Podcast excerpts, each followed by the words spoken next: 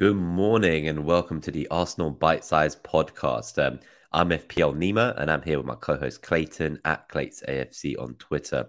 We're here to review the 2 2 draw at Anfield. Quite a disappointing result. Um, I think it says a lot that, you know, going to Anfield and drawing feels so deflating and it feels like a bit of a loss. It kind of really shows where we are at the moment as a club. And we shouldn't forget that perspective of kind of the good season we've had so far despite that dampening feeling of yesterday. How, how are you, Clayton? Have you um, bounced back from last night's disappointment, or you still kind of thinking about it? I woke up and it's the first thing I thought about. It's like immediately my mind shot to the result. Yeah, it's, it's yeah, it's good to go straight into that. To be fair, because on Twitter, I feel like the mood was really split. Like you had half of the people kind of saying, "Well, if you take it, if you'd offered us a point at Anfield, I'd have taken it, and it's still in our hands." And then I think you've got people like it sounds like yourself and me who are gutted and like deflated. And like it's yeah obviously like in the grand scheme of the game we were probably lucky to come away with a point because of like Ramsdale's heroics and missed penalty like that yeah obviously you've seen like we'll see the stats later as well. But I think for me it's more what could have been given the the game state at 2-0 like we were in bloody cruise control.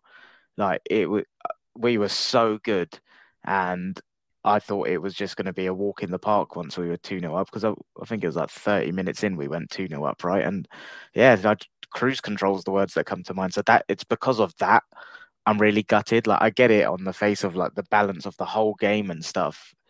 We're lucky to have a point, but mm. I think it's it felt like it was our downfall that kind of cost us two points as opposed to earning a point is the way I'm looking at it. I think it's all perspectives, but that's mine. What about you? Are you similar then? Yeah, I think so. Um, I think both managers gave quite different perspectives. Klopp was kind of like, I don't know how we didn't win situation based on the chances they had at the end. And Arteta was kind of like more on the side of we had the chances to win, but it was probably a fair result because we could have lost that's how he framed it. Like we had yeah. the chance to win, but we deserved the result because we could have lost. Whereas Klopp's was much more heavy. Like I don't know how the fuck we didn't beat these guys with the chances we had at the end, um, and the missed penalty when you think about that too, right? So. I think if we go to the stats and start there, and I'm going to do like a bit of a match report of going through the timeline of the day. So maybe the cumulative XG is a good starting point. Yeah, we'll try something new, as you said this time, and we'll go back to the lineup and the individual performances after if we yeah. missed anyone. But in terms of like obviously just the first half, I think that's a good place to start because that's probably where your disappointment is rooted from, especially that first 30 minutes, as you say. Um, this kind of mark our stats on Twitter, the graphic he has here for anyone listening on podcast, it just shows you the XG cumulative for both teams across the whole game. And in the first half, it's very much a picture of kind of Arsenal. So you can see that it takes till about 20 minutes before Liverpool even like really register any XG. And then it's quite a small amount of XG from them, whereas our two goals and in between there was chances to score another. You know, we could have had three goals just in that first half. I think that's what's frustrating. and obviously, then you get to just before half time, you got the Salah goal to get back in. And it becomes a tale of a completely different story in the second half, where you can see that I'd say from about 55 minutes in, it looks like on this graphic, that cumulative XG just splits. And then we just kind of stay at the same cumulative XG that we roughly had from 30th minute all the way till the 90th minute. Um, whereas theirs just keeps climbing and climbing. So the actual numbers, the raw numbers for anyone who can't see the graphic on pod, it ended oh, with 4.19 for Liverpool versus 1.69. Uh, more than they created against Man United in that 7 0. Exactly. Like this is, um, I think it's the highest XG they've registered all season. That's not good. that, that's the thing. I think that's where some of the deflation comes from, but also knowing that like maybe like you know we were quite fortunate to get the point. As silly as that sounds, um, no, no, it's not silly. We, well, of course we were. Like, I mean, look at just the we stats. Yeah, like when you think like a missed penalty, like and it's not because the keeper saved it. Like this is the second time in a few weeks that Salah just missed the target on a penalty. Yeah. Like how fortunate were we there? Because that that would have been it. That would have been game over right there. But um, I guess let's go right to the beginning then. So we talked about kind of the timeline, but let's talk about how it started and when we were feeling very optimistic and things were looking good. So quite quickly on. Um, Gabriel Martinelli. Those are the days. yeah, exactly. Who would have thought just 90 minutes could do so much? Um, but yeah, so I think that first goal from Gabriel Martinelli, like, I was kind of shocked at his footwork because it, it kind of felt like it kind of deflected towards him a bit. I know. and you... then he kind of kept control still. It was like yeah. almost behind him. I felt like he had to like get the ball from behind him, get it into his feet, and then get past two players, and then he kind of just stabbed it home. Like it wasn't like a shot. It was just like a I got to stab yeah, this and just get it past the yeah. keeper. Yeah. Well, it was such a scrappy goal, wasn't it? Like the actual build up to get to the box was really nice. I think it was either Ben, I think Ben White passed it into Saka in that little pocket where he dragged through, and then him and Odegaard had their little distance nailed on like they always do. And like it, yeah, Saka passed it into Odegaard. Odegaard passed it into Van Dijk. Van Dijk passed it to Martinelli. uh, that was really bad defending, wasn't it? it was that proper pinball moment there, like the ball yeah. bouncing around the. Box. But then you're right, like the way he took it in his stride really well, and then it was very scrappy. But like, yeah, the way we arrived there, I thought was really impressive. And yeah, just, I think what was that like ten minutes in that got? Well, I can see it on that. Yeah, yeah, just under, just less, minutes. just under ten minutes. And uh, yeah, minutes, the, yeah, once we got that goal, it was everything I said in the preview, right? If we can get an early goal, that gives us the platform to then play our football, take the sting out, and like their crowd was non-existent. Like it is really like they're so reliant on Anfield um, as their 12th man because of footballing wise, like the standard of where they're at this season. And I don't know about you, I didn't feel intimidated at all until like the 41st minute uh, when the goal went in. But yeah, I thought that first goal was really nice, and then it gave us the platform to go and do our thing, which we did. And then, uh, to be fair though, in between that, I can't remember if it was in between the first and second goal or after the second, where Robertson had quite a clear chance, and my heart was in my mouth. Where uh, I think Ben White vacated the space on the right, Robertson got played in by Fabinho, and then he just put it wide. But oh, that, that scared the crap out of me. Yeah, I saw Robbo about to say that. So I think um, it was just before our second goal. So yeah, I imagine it's around here on the graphic where around maybe probably that kind of jump from 20 minutes where it just suddenly goes up. That must yeah. have been close to the Robertson chance. So, um, yeah, like he just kind of ghosted into the box behind Ben White, right? Yeah, and I was like, oh my god! But his his shot just went wide. Like I was scared for my life. But we had a few good moments there as well before our second. So I don't know if you remember, um, Zinchenko had that shot that was tipped over yeah. the bar. So quite a long range effort was tipped over the bar, and then um, was it Xhaka or so, someone? I'm trying to think who it was. Oh no, it was Jesus shot wide. It said yeah. So Saka gave a deep cross and Jesus shot uh, wide I, as well. I don't know if I'm being harsh. I actually feel like he could have, should have done a bit better there. Like, I am being harsh, but I think it's just because you know how good he is technically. Like, I get it, it was on the half bounce and the angle was a bit off, but I don't know. Like, I can't shake this feeling he could have done better there. Yeah, that's the thing. So that's what I said. I felt like we could have been free up, um, you know, going in at halftime. So it was quite frustrating that obviously those didn't come into anything. Um, yeah. But but after those kind of two chances from us that we didn't get our second goal from, and then obviously the Robertson one where he didn't score from, then it then did swing back in our favor where Jesus um, did what we thought he would do. Right, he rose on Easter Sunday. Um, yeah, it's a shame we didn't get three points out of it, but he he rose on Easter Sunday. We called it right. Um, but again, just there, I just want to like praise Martinelli because that delivery from him and the that pace to get down the wing. I thought if we were going to get anything from this game, it was all coming from him. Like yeah. every time there was a chance on the break, and I'm sure when we get to the end of the match, we'll talk about the opportunity at the end that was quite frustrating as well, where you know it was literally the injury time, or maybe that if that oh, one no. pass had gone into the right place, maybe we could have stolen it there and really pissed off Klopp and his boys. But um, yeah, generally it felt like all the good, positive kind of momentum was going to come through that flank through Martinelli. Um, he, he just likes playing Liverpool, I think. Golden yeah. assist this time, quick off the mark last time. He really funny, loves playing them. Yeah, because like, I always say there's certain teams that don't suit us more than others, and like the chaos transition type teams, in my opinion, are the ones we still like we're a lot better, but we still are a little bit vulnerable against. But they're the teams that suit Martinelli like a glove. Like he just thrives in that environment, and I think it's because he he's quite. When I say erratic, it's not a criticism. It's just like he, he's not the most aesthetically pleasing on the eye with the way he dribbles and right. He is he is a little bit. I don't know how to describe.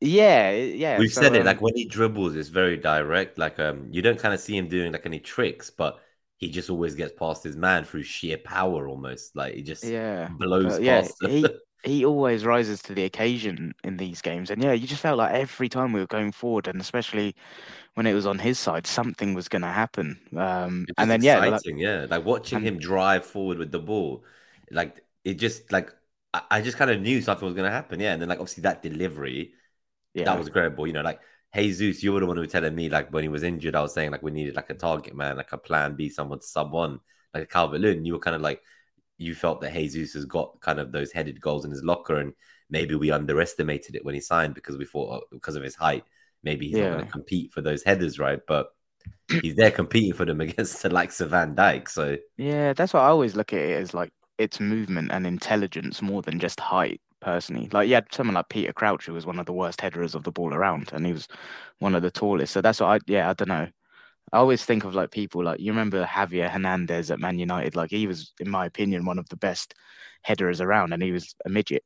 Um, yeah, I so yeah, remember the, him. Yeah, yeah, but um, yeah, but that that second goal was beautiful, wasn't it? I think again it was the way he timed his running behind. Xhaka played the ball over the top.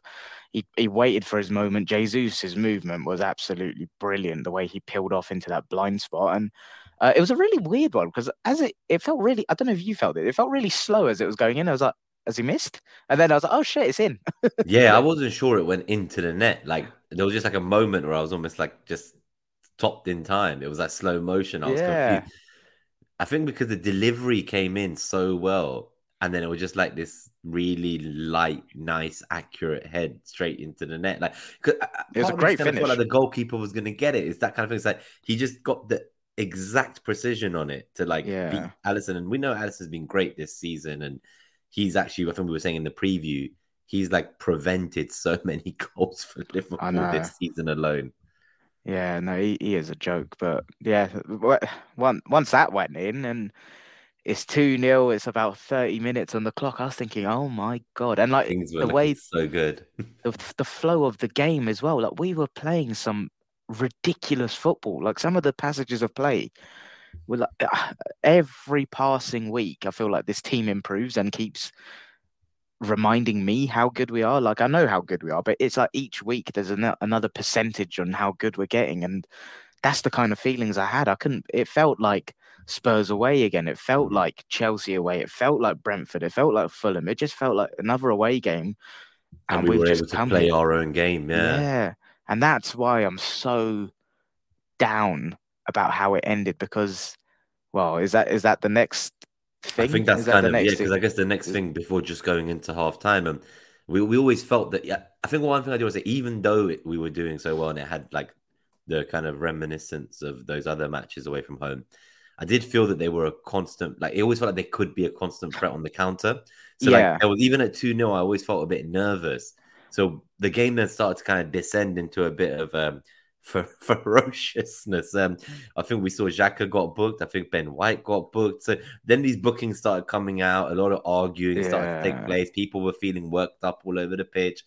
And I just felt that first goal we conceded to them before half time, it was just not great. Like the ball just kind of like So fell in the box to Salah and then he just like tucked it home. So before we get into that incident, you make a good point. I forgot about that. Ben White's booking, in my opinion, has gone completely under the radar, but that completely changed a big dynamic for us, in my opinion, because he then like his strengths are his like front-footed bullishness, aggressive defending, and like I know we sometimes no, we don't criticize Holding for the same, but like Ben White is very good at it, and he doesn't really judge things wrong, but that completely changed his game, and we didn't have like Mm. a Tomiyasu that we could bring on yesterday, and I think that's why we started to see we were getting exposed in that channel quite a lot because he was on a booking. He had to be careful, right? But I think it was like glad. his first challenge as well. Like it was just kind of like one of the situations where like of course we had to get booked on the first Yeah, challenge we make. but like if you look at that goal,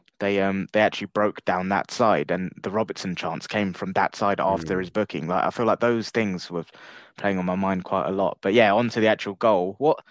So the elephant in the room. What? What's your take on the incident, and do you think it was Granit Xhaka uh the crowd. Like, yeah, what, what's your thoughts on everything that happened? Yes, I tried to watch it back, the replay a few times. Um, it doesn't look like there's much in it. I think he's like that in most games. So it's like I think he behaves like that regardless if he's playing in his like garden with his kids or playing at Anfield. Like I just think that's how he plays football. So I can't really criticize him when so many other times that attitude won us games. Um, I think it's a bit of a lazy narrative to say that Xhaka arguing with Trent led to the crowd making them win. Like, Yeah. I think there was a lot of shit we could have done better in the second half. And like, put it this way, right? Like, it was still 2 0 then, right? Was it? It was still, two, it was before the goal, right? So I'm thinking, like, you know, if we'd scored one of those other chances and gone to 3 0, that crowd would not have been livened up. That Yeah. would be the end of that. So I think it's their goal that brought them back to life, if I'm perfectly Yeah. honest. I don't think That's it's well the. Xhaka argument with Trent, in my opinion. Now, some people say he's hot headed and shouldn't have done it, but it is what it is, right? Like, we can't undo that. I still think that letting them score in the way they did, that was what brought them back in. Had we gone in at half time at 2 0, I don't see us losing that game. No, Yeah, that's going really into the dressing room at 2 1, that's what made everything change. And then we were on the back foot from there on in, like holding on for dear life. When what served us well this season is not holding on, right? It's going for the kill, getting more. And it just felt in the second half, we were just, and you can see here from the cumulative XG, we just tried to hold on for an entire half. Like yeah. we did not. And part of that holding on may be some of those bookings, as you say. Like we couldn't be as front footed with the challenges when the possession from like White further up the pitch. And then the subs would come to them. But it's, it's just, it was painful the way it went. But I still think it's that first goal that letting them in with that kind of scrappy goal like that. that I think that's what riled up the crowd. And That, that's exactly where I'm at. Like, yeah, I mean, even if you like for people that think otherwise, I'm not gonna like everyone's entitled to their opinion, but my personal one is same as you. I just think like so there's a really good clip doing the rounds. I don't know if you've seen it where someone has just cut that few minutes incident and Anfield was as silent as it was in the whole first half. Like it didn't roll the crowd up. It was just was nothing happening. Yeah. yeah, it was just a, in my opinion, it was just a pure coincidence and really bad defending from us that they went and conceded. And uh, like you just said, it was that goal that got them back in it. It was that goal that gave them belief. It was that goal that like lit a, a rocket in their fan base. It wasn't the incident. Like contrary to like last season, it was that incident.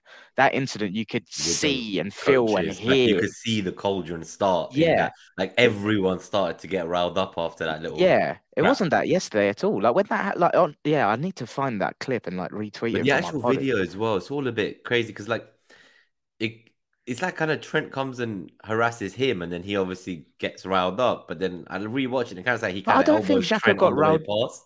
I But don't think I Xhaka got riled up. I think he But just like I think it was way I Trent who was riled up, and Xhaka Oh, just sorry. was like, uh, sorry, I mean, Yeah. as in like, I said Trent was riled up, I think, because when I watched it back, I think Xhaka elbows him, and then he comes to try and have a go at Xhaka, and then Xhaka's like, well, no, I'm not letting you talk to me like that, and then they just like squared up, right? So yeah. it was just a bit of shit housery from both of them, I think, to be honest. Um, Yeah, that, that I'm yeah, that's how I see it. I think like Xhaka was in the wrong for how he started it, I think the way it escalated, like he didn't yeah, okay, he, he elbowed him in the back, but then he got shoved. Like, what's he gonna do? Of course, like he just stood there, he stood his ground, he didn't do anything, he didn't retaliate. If anything, I'm not gonna I think Trent actually pushed his head forward, and I feel like that's been completely overlooked. I actually think on another day, people are looking at that as like, oh, is that a headbutt? Uh, Like, yeah, like gen- Trent got genuinely. triggered. He did get triggered. But yeah, I'm I'm with you. I think Xhaka has been scapegoated so badly on that, in my opinion. And People are Like just you say, looking for someone to put under the bus. Um, yeah, It- it's, it's crazy when you think about like so i know people are deflated so am i but like we just won seven games and then a draw feels like a loss at a stadium we've not won at since 2011 like every time we've gone there since the last win has been a loss. I don't even think there was a draw apart from today. The only draw was a nil-nil when we played there in the cup with 10 men and stayed like in the game holding on for dear life last year in the carabao cup or whatever it was. Um it, it- it's just it is what it is. Like I looked at the other teams who went there. City lost, Spurs lost, Newcastle lost, everyone fucking lost. Like I think Liverpool. Um, I'm pretty sure when Martinelli scored, it was the first goal that Liverpool have conceded at Anfield this year, and we're in April. So from January to April, that was the first goal Liverpool conceded at home. I think that's wait, what? Really? at Bloody. Anfield. Yeah, and, and this is what I mean. Like when I read that, some guy was arguing, saying, "No, they conceded against this team and that team." And someone goes, "Yeah, bro, that was 2022." They go, "Sorry, I, I read this year as this season." I'm like, "Well, get, get in the fucking bin, mate." Um, trying to ruin a good obscure stat for the sake of it, but um, but yeah. So I think it's just it, it is frustrating, right? But like we got to remember, I know a lot of the bookies and stuff. There's a bit of a tangent from the match report, but the bookies and stuff like the favorites have swung back to City now, and like it's all in their hands, but it's also all in our hands. So really yeah, okay, this happened, but that was maybe our toughest remaining game of the season, I would say. Like when I look at that Liverpool team at Anfield, almost no one can beat them there, right? And um, when I then look at say City and we played them with six changes against basically like their strongest team, I did not feel that they offered the same threat I saw from Liverpool yesterday. Like yeah, this 4.19 XG from Liverpool, like the way they were trying to get back into this game and arguably could have won it they attacked us in a way no team this season has, including City, who we've played twice. And in the same way that we said, you know, Liverpool hadn't played us with Zinchenko and stuff and Partey, um, City haven't played us with those players either. We never played yeah. City with Partey. So I have more hope going into that game than people say. And I think people are just upset because we're like not clear favourites for the title anymore. But this yeah. is what a title race is like. Yeah, Liverpool fans had be... to deal with this, right? Like City yeah. picked them by one point, chased them down, and took it. Like if you're going to be competing at the top, you've got to live through this emotional roller coaster. You can't just start putting your players like Xhaka under a bus because of you know things not going our way. Like you know, yeah. if we want to talk about their second goal, why don't we talk about why Zinchenko didn't stop Trent's crossing? Like, yeah, I think you know, even loads of players that... feel guilty about what they did or didn't do in this match. Yeah. It's not just down to one guy squaring up to Trent, which is what the timeline would make you feel. I know, but even before that second goal, I think yeah, the frustration for me came from like it wasn't Xhaka's fault. It wasn't the crowd getting riled up. It was that goal then turned the game into something where they had so much more opportunities than they should have, given how controlled it was for us. And that second half was just relentless. Like we just, yeah, you see the swing and the stats in the second half, right? Like it was just, it was crazy. And like it just felt like an overwhelming, like load of attack after attack after attack. And felt like we were dropping so deep so early. And this is where, so do you remember why the reason I was annoyed about the Jorginho signing. It wasn't against him. It was just more. I feel like we needed more as a group in the summer from that midfield group. I felt like we needed different styles to tackle different game states. And this, for me, was a game where uh, I don't think Xhaka was playing badly, but we needed something different to him. We needed another controller in that middle of the park mm. because it was turning into the basketball match that I always talk about we struggle against. It was far too transitional. And when they brought on Thiago, all I could think of was we could do with a Thiago right now. And now yeah, it's a shame we're not in a position control it. Yeah, and it's a shame we're in a position where we can't really trust well, Arteta doesn't trust Vieira in that situation, but that's for me where like the signing of Jorginho has its limitations because we needed to change something in midfield in that game and we couldn't. And it just got so overwhelming. I think that fed into like, yeah, I think psychologically you drop deep. We just stopped playing our game, and I was I was at the pub with my friend, and I was just like, I don't even know how you change this. It's just like you know when momentum's just swinging. It's like the only way that changes is if you get a lucky break or there's a big injury. And I think Gabriel was quite clever. He went down and like pretended to be concussed at one point, and that we tried that, but then we made the mistake of not trying to like string the passes together. We were still trying to play too aggressive, like vertically and stuff. And it just, I don't know, I felt like we kind of lost ourselves a little bit. Um, I think when um, the half then... started, like we did get a few chances. So like the, the pace obviously just it was electric throughout that half from both teams. But Zinchenko had his shot blocked, if you remember that right at the beginning of the half. So he had another one. I can't actually remember that. There was the one that was tipped over the bar in the first half, but then in the second half, just as it started, Zinchenko had a shot blocked. Uh, Xhaka was a bit late with a cross to Jesus. So I think it went too long or he missed him.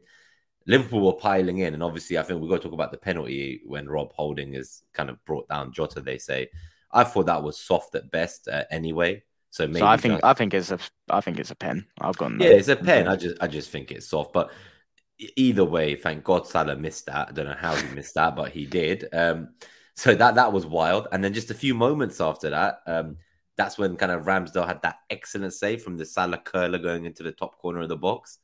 I just saw the ball curling into the top corner and I was like, oh, Salah scored here. And then like Ramsdale just somehow gets it from top bins and saves it. So I thought was that, that, was one, first... or was that Or was that a lot later on? No, no. So Was that it was that? that was that was like straight after the penalty. Oh Yeah, shit. yeah, yeah. So it's like pretty much. I, I imagine what's happened here is you see in the blue line. There's um just before 60 minutes. There's like one huge jump. That's the penalty.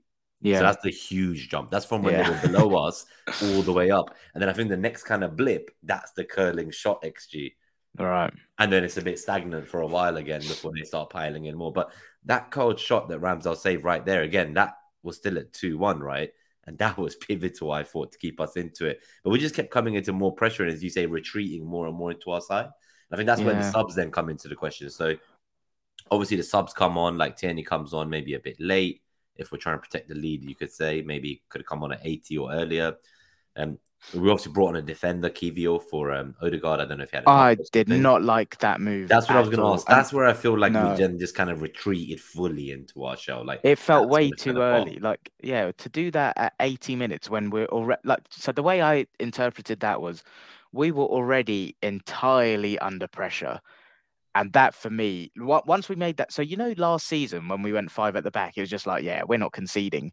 That to me yesterday screamed we're about to concede now. Like I just felt like we we were already far too under pressure. We were already five yards too deep. That was just like okay, game over. Just that's how I inviting them on. I read into I do it. And feel then we it- got his that first wrong. bloody contribution was he completely mistimed the tackle, took someone out, and then Darwin's one on one and Ramsdale made a great save. And I was like, what the fuck, man? It's like But, what has happened here, yeah.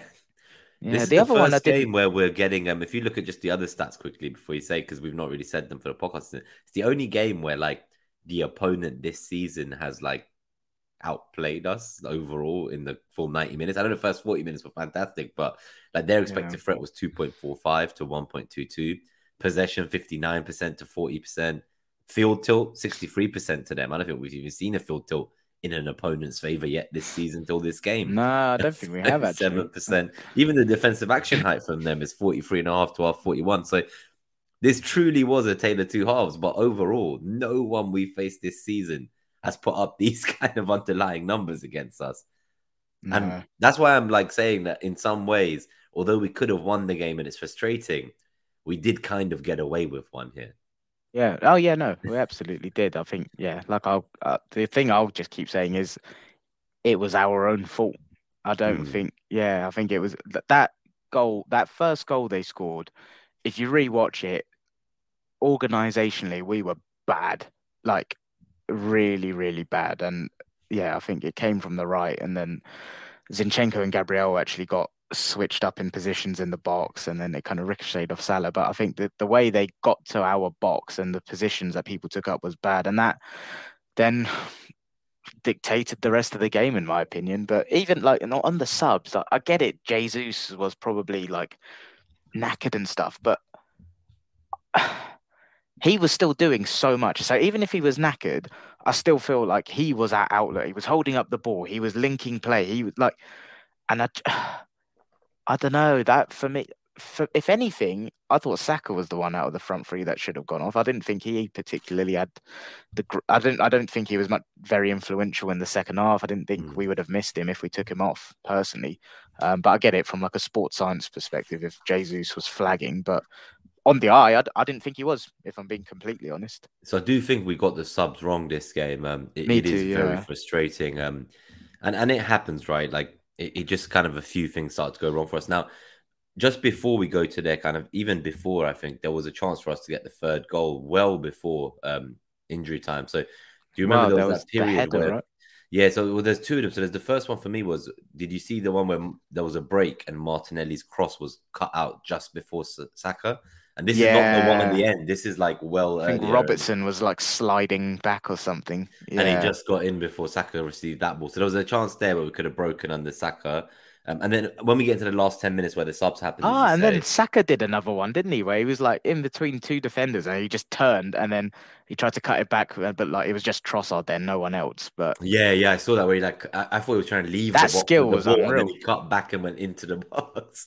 that was nice. Um, but then, as you say, so I think the, the last 10 minutes, there was the huge set, uh, save from Ramsdale and Nunez, as you said. But I think we've got to talk about their goal now, even though I've tried to avoid it for as long as I could. Um, yeah. So obviously, like there was a big cross from Trent to Firmino, who gets in at the post. So Firmino loves scoring against us. I think before that goal, he had 10 goals against Arsenal. Um, was it 10? Wow. And I think there was only one other Liverpool player who's ever scored more than him, and it was 12. So now he's on 11. Um, it's like when he subbed on and I saw them put up on the screen, like Roberto yeah. Firmino, 10 goals against Arsenal, second most from any Liverpool player in their history. I was like, oh, fuck, here we go again. I was like, well, this is not what I want to see. Um, pain, pain, pain. But yeah, on that one, I did think this is just before Zinchenko was subbed as well. I did think, obviously, he was with Trent and he didn't quite manage to block him, which it's a bit frustrating. And you can tell from Zinchenko's own reactions when he was on the bench after that, like, he almost felt at blame for it. But yeah, you know, the, the team are in it together, right? Win or lose, we're together. But I think he looked deflated because for him, he probably like is quite what's the word critical of himself, and yeah. I reckon he's someone who like will look at small things like that and it will eat him up inside for a few days. So hopefully he also mentally recovers from that, and they all just kind of rise each other back up. Um, and then yeah, it just it just felt like a hammer blow, right? It was at 85th, 86th minute right at the end. We thought we might just get away with it. We hold on for dear life. And to be honest, it could have been much worse if it wasn't for those additional two injury time uh, saves from Ramsdale. Incredible saves from Ramsdale, if I'm honest. I do think on their second goal, like I'm not critical of Zinchenko. I think it's quite mm. unlucky to get nutmegged, like because he actually yeah he he stood him up and like as as a defender, that's all you do. Like he didn't twist and turn him. Like he it was a nutmeg, and I I, I do think it's that's just unfortunate, isn't it? Yeah, like and I yeah. But I can see it, it would eat you up inside, right? If oh, like, of course, yeah. one time you get nutmegged, it leads to the assist. Like I guess what I'm trying to say is I'm not convinced Tierney being on the pitch stops that because okay. it's not, in my opinion, just one v one defending. Like I know that sounds so stupid because they're one v one and he nutmegged him, but a nutmeg, in my opinion, is sometimes a fluke. Like Whereas I'd understand if he was twisting and turning or Zinchenko got dragged out of position, but he wasn't. He was in the right place. He was stood up and he got megged. So I, I, I think it was personally really unfortunate. Um, and yeah, so the subs for me, it was I personally didn't think we were screaming or needing Tierney personally. It was because I thought we needed Zinchenko in there for that control that we were lacking. Mine was the Jesus thing I struggled with. I didn't think Saka was influential, but it was just the back five. I think taking off, like once you're taking off an Odegaard, who again, he wasn't really at it, but I just think that's so negative too early. I think you have to be bringing, bringing on another controller in that pitch. And I think this is where I still think like the midfield signing was a big, big mistake from us. Like I think you're seeing it in certain game states and yeah, that's what I felt. We really felt that yesterday, and yeah, I thought it was a mistake going five at the back in the 80th minute. I just thought as soon as that happened, I, I was pretty convinced we would concede just because I felt like we were on the verge of it anyway.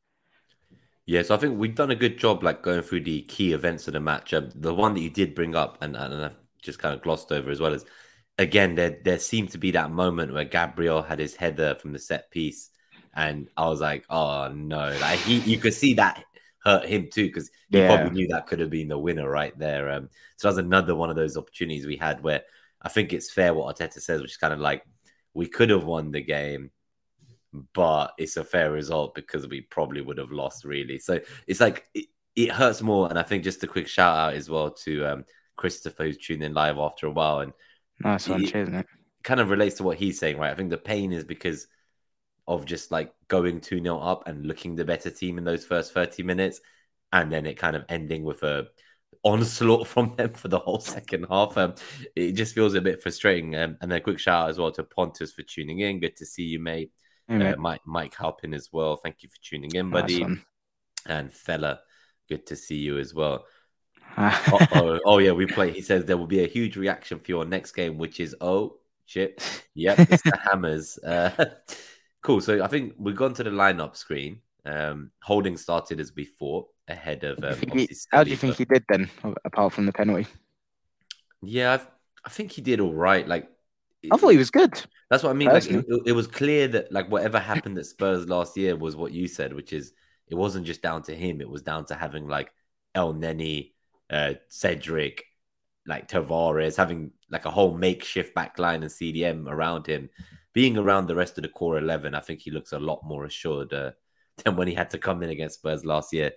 It, it's frustrating, obviously, the penalty, but it got missed anyway. So I reckon Yeah. had we, you know, conceded that penalty goal, I imagine you'd be seeing a lot of Rob Holding hate Of on course. the timeline. So I think he almost like he's quite fortunate in that sense that like the more lazy casual fans on the sideline would be slewing him right now um, if, Yeah. if it had gone in. But No, yeah, I it's think- never good when you give away a penalty. But the rest of his game, I think, was was what, what Yeah. he's not our first choice centre back, right? Like it's all you can ask for from your backup. Speaking of though, like as much I I think he did well, but bloody hell, I thought we missed Saliba in a game like that. Like his calmness and his kind of arrogance in a weird way. I think, you know, when I talk about like we lost an element of control in the middle. It doesn't have to always be from midfield. I think you can sometimes get that from the first line in defence. And I think if we had Saliba yesterday, I think that would have given us an extra dimension of control that we were lacking when it just felt like a tsunami. Um, and uh, nothing against Holding, it's just different players, and yeah, it's just different players. But I think if we had Saliba, I think we would have weathered that storm pretty comfortably, to be honest. So Yeah, That was quite it's, disappointing. I, I'd like to. Obviously, they're saying they're taking it day by day with him, so I'm keen to understand. Like, are we going to see him again, and when we might see him? Um, I'd really like to see him away at the Etihad and at St James's Park. So yeah, if if he only plays two more games this season, I fucking it has to be them two. two. Yeah, Yeah, bloody need it to be, man. Like even Chelsea at home, like I'd like him there, but at least it's at the Emirates. Um, so you know, if he just wants to miss that one and play the other two away games, please do. Thank you very much. The one thing, sorry, I know we're on the individual performances, but just because I've seen him flag, like obviously Martinelli was unreal yesterday. We did actually talk about that final thing, did we? Like the Oh, shit, yeah, pass- I tried to get it out because we talked about the Gabriel missed header, but that final injury time, like night, I think I've got I've got a screenshot of it because I was like, I need to save this photo because I was just gutted. Because it, like, it came after we were really under the cosh. It came from like the Ramsdale save from Konaté, I think it was. And then like Salah was up against Gabriel and it was just, it was really nervy. And then got the ball out and it went into Trossard. He laid it off to Martinelli. And I, li- so I was in the pub. I jumped out of my seat. I was like, here we fucking go. This is going to be it. And then I was like, and, and I get it. Like, I think armchair fans like me, like, yeah, it looks like an easy pass. It's not, but for a pro, I think you've got to be doing better. And like, I'm not having the fatigue thing personally. I think like, yeah, I don't know. In that, that, was moment, because I think I've I just looked at the timestamp. I think it was like what was it? it's like the last kick of the game almost. It was at Yeah. 95th minute or 94 and a half minutes with six minutes injury time. And I actually thought he passed it too early as well. Like, I, in my opinion, like because of the way it was, I can't remember who was against Trossard, but I thought he could have ran a bit more set because Saka was open. Like there was, I think Trent four or five yards behind him. I thought if he could, ah, this is so easy to say in hindsight and without the emotion, but in the moment, I did think like run centrally, commit the other guy, and then you've got like two options either side. I feel like going for yeah, that because you had so Trossard early. like running up and pulling someone away from Martinelli. And then Martinelli Yeah. kind of like shifted to the right, look because he was on the wing on the left wing, and he looked up to see Saka. And obviously, I think he just released early because in that moment, Saka looks so free, as you say. yeah. Like Trent was so far behind, and then it's kind of like, oh shit, he's released it, but he's released it a bit too far ahead of Saka. He's not going to get to the ball in time, Yeah. and then had to come flying out. Like, By releasing it that early, you have to get it like so spot on that you've got a one percent margin for error. But I just felt like if you ran a bit more with it into the central area, Trossard's left, Saka's right, then you're like you, it goes from one option options, to yeah. yeah. Because I think, so it- but the option say, looks yeah. so good, so I think that's why he went for it. Because like, for, like obviously we had the bird's eye angle. I know he wasn't looking at it that way, but from the bird's eye angle, I was just like, oh my god, if this ball arrives at Saka's feet, if this is the perfect pass, Saka can run the rest of the He's way in. into the box directly one on one with the keeper. Mate, I saw the trophy in my eyes in that Oh. moment. I was like, And, and as you say, after we'd been coming under the cosh, if we'd managed to nick it there and then, that would have been shit. that would have been a very shit house win right there for sure. Um,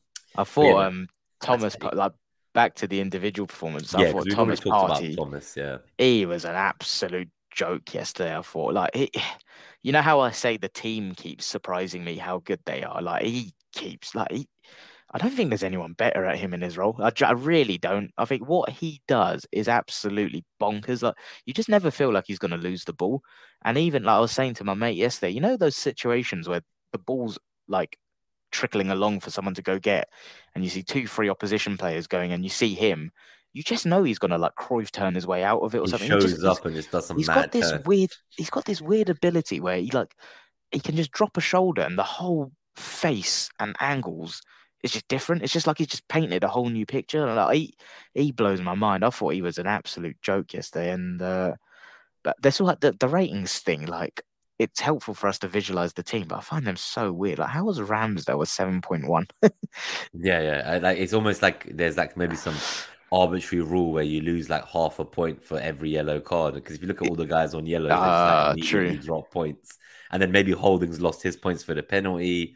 It, it will be some mathematical number rather than like how they actually really play. Yeah, we've seen them give like Zinchenko, not in this game, but in other games where he's like dominated the like right attacking mid and created all the goals in like a 4 0, and they'll give him like a 6.5 because like they're basing it on left back stats, for example. yeah. But the Ra- Ramsdale, he's been like, yeah, every game just making big saves, and I think that's what I've been saying. It's it's great for him, but it's quite concerning as a team that we're having to rely on our keepers so much, Hmm. uh, in my opinion. But bloody hell, man! Yesterday, like, yeah, it, if we happen to win the title by a point, all I'll be thinking about is that game because they, they were ridiculous and in such a high pressure environment as well. Because he said he's had moments where he's made blunders, but he's so young and he just he all the evidence is showing is that he's learning from it, improving, learning, improving, and he's demonstrating that consistency in that now. But yeah, uh, he was absolutely world class yesterday, to be honest. I thought so. And then I guess the only other player is Gabriel. Like we're not really spoken about Uh, him, but you know it, it could have been much worse. He could have nicked the winner as well. So I think without him we'd have been in trouble. But it, it does really show that that relationship and chemistry that him and Saliba have managed to build up over such a small time in this season. I honestly think like as a centre back pairing, we're so privileged to have two guys who are not even close to hitting their prime age yet for a centre back. And Gabriel's been the best centre back in the league uh, this season, in my opinion. And like he had the, the two three match spell where he made a few individual mistakes, and I I like called them out because I I think you, you're allowed to criticize a player when they make a mistake without you thinking they're a bad player, if that makes sense. But he's just been a joke. Like he's what he does, he essentially, like we've said this all the time, he essentially covers the whole of the left hand side on his own. yeah, And yesterday he was doing that. It was his passing on the ball, his proactiveness to pocket, like he, he did pocket Salah really, like, and he's just he's ridiculous. Like he's another one. He's going up levels and levels and levels, and I can't imagine a team without him now. He's he's it's that got- important. Like just if you go back to like say September, October, like the mistakes where like he diddly daddlied on the ball and Mitrovic just took it from him and scored, for example. Like you compare to like how we felt back then about like you know here's some constructive stuff that we hope he like removes from his game. You come fast forward to now, and just the amount he's learned, like in that space of time. I just feel like he's not making those mistakes he was earlier this season, like at all. Yeah. Like he just seems so much more focused. And if this is just in like six months, he can do this. I'd love to see what else he can do. Part of it for me, I think, is a psychological thing where I think when he didn't get into the Brazil squad for the uh, World Cup, I think he just kind of like stayed back Went in Super Colony. yeah. yeah, like he was just like, fuck this, I'm training, I'm not missing the next World Cup. You know, by then I'll be in my prime. And I think he just like thought, fuck this, I've got to go for it. And I just think he's had his head down, he's been working hard, and it shows, honestly, it shows because since the restart, he has been phenomenal. Um, he, he's definitely up there for like best centre back of the season debates, I think, for sure. Is there anyone else? Um, we did say obviously it wasn't particularly. I don't think Odegaard and Zinchenko's day and like their best days in the office, but um, So I, I thought Zinchenko was good, to be honest. I thought, yeah, he, he was. I, I just think that obviously he had like the shot. I guess he had the shot that got saved, tipped over the bar. He had the shot that was um, I just mean in blocked. those periods where we were completely dominating, like his link up with uh Xhaka Partey, I, I thought he was really good. I think to be honest, it's a bit dis- I feel like he could have got on the ball more to try and take the sting out of it in the second half, but uh, I, I thought he was fine. I was just disappointed in Odegaard, to be honest. I thought he didn't really affect the game at all, apart from getting a pre assist from Van Dijk. But Yeah. Yeah, I think that's that. It, is a bit disappointing. It wasn't his best day in the office, but um, again, like maybe you wanted to see a more attacking change, maybe Vieira coming on for him rather than Well, that's uh, it's quite Kiwior. telling, right? Like Arteta bigs up Vieira a lot in the press, but when it comes to it, does he really trust him? Like, I don't know. He played him. uh, When did he start him? Was it the Bournemouth game? And that didn't quite go to plan from a starting Mm. perspective. Like in a game like this where we needed more control in midfield, he didn't feel like he could trust him there. Um, yeah, I don't know. Yeah, uh, just a quick shout out as well to Ray Anderson, first time tuning in live. Good to see you, buddy. Morning. Nice one. Thanks, man. Yeah, Happy I've seen him Easter. commenting before, so yeah, nice to see you live. Yeah, it's good to see you. Um, so I see that you thought Zinchenko played good. Yeah, so I guess I, I see what you're saying, Clayton, in that that dominance that we're so happy about in the first half, that kind of first 30, 40 minutes, it would not have been possible without Zinchenko and the team giving Yeah, that I just thought some some of the But then periods second we half, that's the thing. I felt like maybe the reason I felt disappointed was because in the second half he wasn't on the ball as much. So then like it was limited his chance to really do anything for us because he wasn't doing much on the ball in the second half. But and at that point, that's where I'm kind of thinking if we're hanging on for our life anyway, would it not have been better to just bring on Tierney a bit earlier? Because again, Yeah, that's a bit like like obviously in the first half, like Tierney would not have done what Zinchenko did to help us dominate like that and get those two goals. But afterwards, when we're like hanging on for literal dear life, I just think like could, could he have even left Zinchenko on and just you know done and put Tierney as well. Yeah, yeah, could he just done Tierney for Odegaard and not brought on Kiwior at all? Like, I would I wouldn't have minded that. Yeah, see, that might have been better because then you got Tierney there as an extra defender to help, but you're not just kind of like losing that option of having Zinchenko control the midfield, whi- which I don't think he really had much opportunity to do on the ball, as you say in the second half. But um, you know, it's good to see you, Ray. Um, we, we did talk a lot about um the stats, so we've already kind of done this section of the show. We're we're really just kind of getting to the Q and A now. So if anyone's got any questions, do let us know, and we'll kind of chat a bit more about the game now for the next few minutes. But hopefully, if you've got any questions to get in, we'd love to answer them before we go. But yeah, Ray, Oh, definitely f- do check out the start of the show as well because we, we spent quite a lot of time doing like a the beginning. We looked at the actual match report and we looked at like the cumulative XG that Liverpool kind of, as we see here, just after half time, it kind of fully flipped in their favor. And there was a lot of chat about different players. And I think there was some big positives, especially from the front line. But I think you just joined in at a time when we're like at our most depressed. Um, yeah. we're We're not like, usually this down. yeah, yeah, yeah. Like this is just like the one part of the episode where we're down. There was definitely some positives to take from yesterday. Um, I think we're still a bit deflated by the nature of going 2 0 up and kind of doing so well for the first 30, 40 minutes and then just seeing it get undone. It, it really does hurt. But please do let us know if you guys have any questions. In the meantime, is there any um, other things you want to say about the team, the players, anyone from the lineup that we've not discussed, or subs? I guess we've even discussed the subs, right? No, I think we've covered it. Well, I guess just one more question from me is, yeah, how are you feeling in the context of the title race after it? Seen a lot of people say Mm. like, oh, they think it's probably the end of it now, and like, yeah, I don't know. Some people have said, yeah, they think we fucked it and stuff. But what are you thinking? Yeah, I'm. I do think like it's it's crazy that the bookies odds have swung so quickly into City's favor, but I think partly it's because they have better odds at home against us in that match, and that one match alone is what swung it in their favor. Because before, if they'd won all their games, including against us, and then we'd won all our games, they still wouldn't win the title. Now, if they win all their games, they would win the title because our buffer's gone. So I see it as we had a buffer, right? And we knew we'd probably need this buffer. We, we've lost that buffer now. And Yeah. that, so I think up until like, until we face them, we have two games, two very important games West Ham and Southampton. That's all I'm thinking about. We ha- like, there is no point even talking about the title if we don't win those two games. So we have to win those two games. We've got to expect the City will not drop any points. If they do, that's a blessing, but just expect they don't. And once those two games are done, because we're going to play two games before we face City, and they're only playing one, right? They're just playing Right. Leicester, and then it's the think about it. semi final. So they got one game, we've got two. Play the two games, get the points on the board, go to the Etihad, and don't lose. That's the way I see it. It's Yeah, not yeah. about even winning there anymore. It's you don't lose at the Etihad, and then we can win the title. Yeah.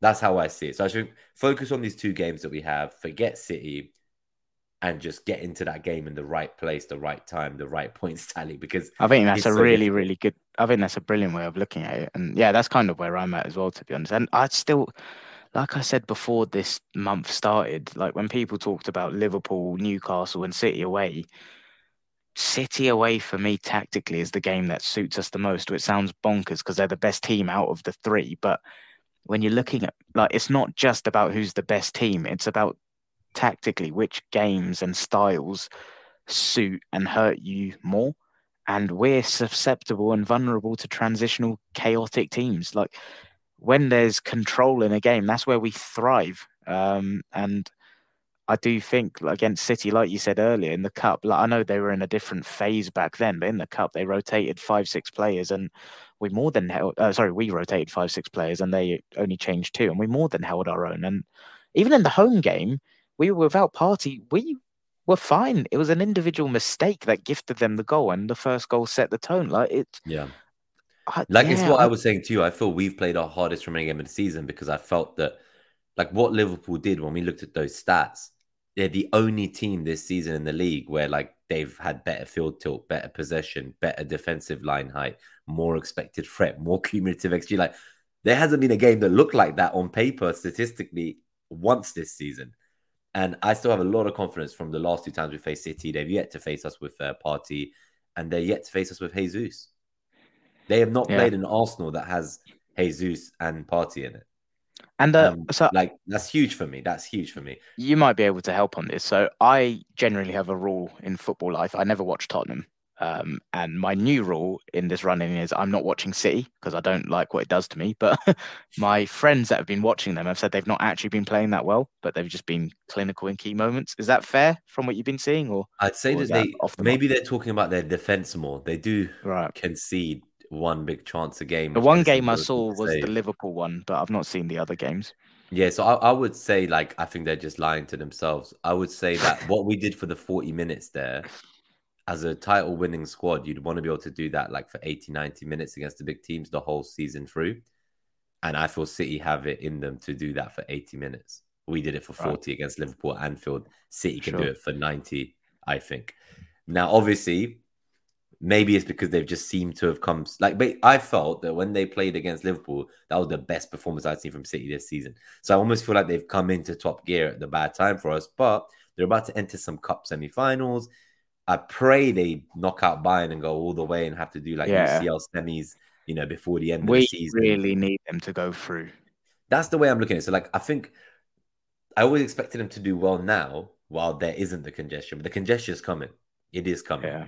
And when it comes, that's when we need to take advantage of this one game a week that we're talking about, um, which is not really because actually we have three games in a week, like a week from now. We have like a Saturday, Wednesday, Saturday kind of schedule coming up soon. So there is like game week, I think 32 to 34. There's like three match days in a week. But um, at the same time, though, I, I have a lot of faith in our boys. Um, I think one thing that I would say is um, and Ray's right here that people are talking about like City as if they've they've already won that game in hand. Who is their game in hand against? You could argue it's anyone. You could say it's against us if you like. Um... no, someone said it's Leicester. Someone said it's um, so. Someone said it's Leicester. Someone said it's. Let's have a quick look. So, I don't think it's Leicester. They it's Brighton, you could say. Brighton's the un yet to be scheduled one. That's a tough game. There's going to be two more games in hand, I think, because obviously they're not going to play in 32 when we play. So then you could say the other one is either Fulham away or West Ham home. So they have one game in hand of Brighton away, and then another game in hand of West Ham home. I think so. I have two two games. They're gonna. By the time we get to the match we play them, we'll have played two more games than them. Yeah. And those are the two yeah. games. I think. Like, I, I just I really liked the way you summed it up. Just We've got two games to their one. West Ham and Southampton just get six points on the board. Go to City, don't lose. And I feel quietly confident about going to their place anyway, to be honest. But I just I like the way you framed it. I think that's the best way to just think about it. Just take it in a little chunk. Yeah, no, no, I think so. And then just to just see a few more comments in the chat before we go, so we'll just reply to some of you guys. So I think the main things we were saying, Ray, is that when you watch it back, obviously it's a bit early in the morning. I appreciate it's four nearly 5 a.m. in Jamaica. But um, Oh damn! Yeah, yeah oh, thank you for tuning. Yeah, thank you for tuning in, buddy. Um, but yeah, I think um, when you do watch back, you'll see that what Clayton talks about is that obviously, like if Zinchenko was in the wrong place or he'd been dragged five yards in the wrong direction, like that's all one thing. But when he was with Trent, he was in the right place. He stood him up. He kind of ran him down the line, and he got nutmegged right for the delivery and that got the assist for Firmino. And just sometimes you just can't do anything about that. Like it's just like it's a very unfortunate moment. It will be eating Zinchenko up inside, but it's not like a huge mistake, like he was in the wrong place or did a dirty challenge and like cost a penalty or like it's it, just unfortunate. He got nutmegged. So I think a lot of people on the timeline they're just very easily finding a scapegoat, whether it's Xhaka for riling up the uh, you know the fans they're saying or Zinchenko for getting nutmegged. We just won seven games in a row, and a draw felt like a defeat. And I think people are just looking for scapegoats. And we're at the very beginning of this journey and this trajectory in this squad for the years to come. And at the first immediate hurdle we have in like eight fixtures, people are already willing to put our players under the bus that got us here. So I'm not down to insult our players, um, even if they did absolutely shite. Like I would not be sitting here insulting the players that got us here and gave us all these memories on the way and have us believing and dreaming that a title is possible after all these decades. Um, and then just Pontus said as well. So it's far from over, even if we lose to City. City still need to win their game in hand and they have a tight schedule. They can't afford to slip up. So I think that there will be hopefully another game or two that one of the teams will do us a favor and take some points from them. I still think they'll drop points unexpectedly. You remember, like, I know they're in a better rhythm now, but you remember against like Everton, Brentford, like they, they've got that in them, in my opinion. Um, and like, you shouldn't, I think just don't waste your headspace on them. Just focus on us. But yeah, I, I still think there's something there. There's an, there's another couple twists and turns to come. There's going to be a lot. Like I know on paper it's only eight games, but it's it's going to be like a, a lifetime. it's going to feel like I'm going to lose like another two years of my life expectancy from the stress and anxiety. Um, so I think Ray probably agrees with us that if we don't lose at City, then we, we will probably win the league. I think that that's the way I'm looking at it is don't lose that game just make sure whatever happens, we don't lose it. And I don't think they'll have enough to catch us um, with, the, assuming they go through to the semi-finals of the UCL. That is, if they get knocked out by Bayern, I'm going to be pretty fucking worried. Yeah, suddenly same. all their focus will shift. Um, and then wasn't the Firmino goal practically the same as Jesus? Yes, I think Martinelli obviously whipped in this great ball for Jesus's header, but with Firmino, I think the thing is that like Zinchenko got nutmegged, right? So it's it just makes it look worse. But yeah, it, and I think I, I, have no qualms about the second goal they scored. Um, they were coming, they were relentless, they were hammering that door down for so long, and it would have been worse without Ramsdale.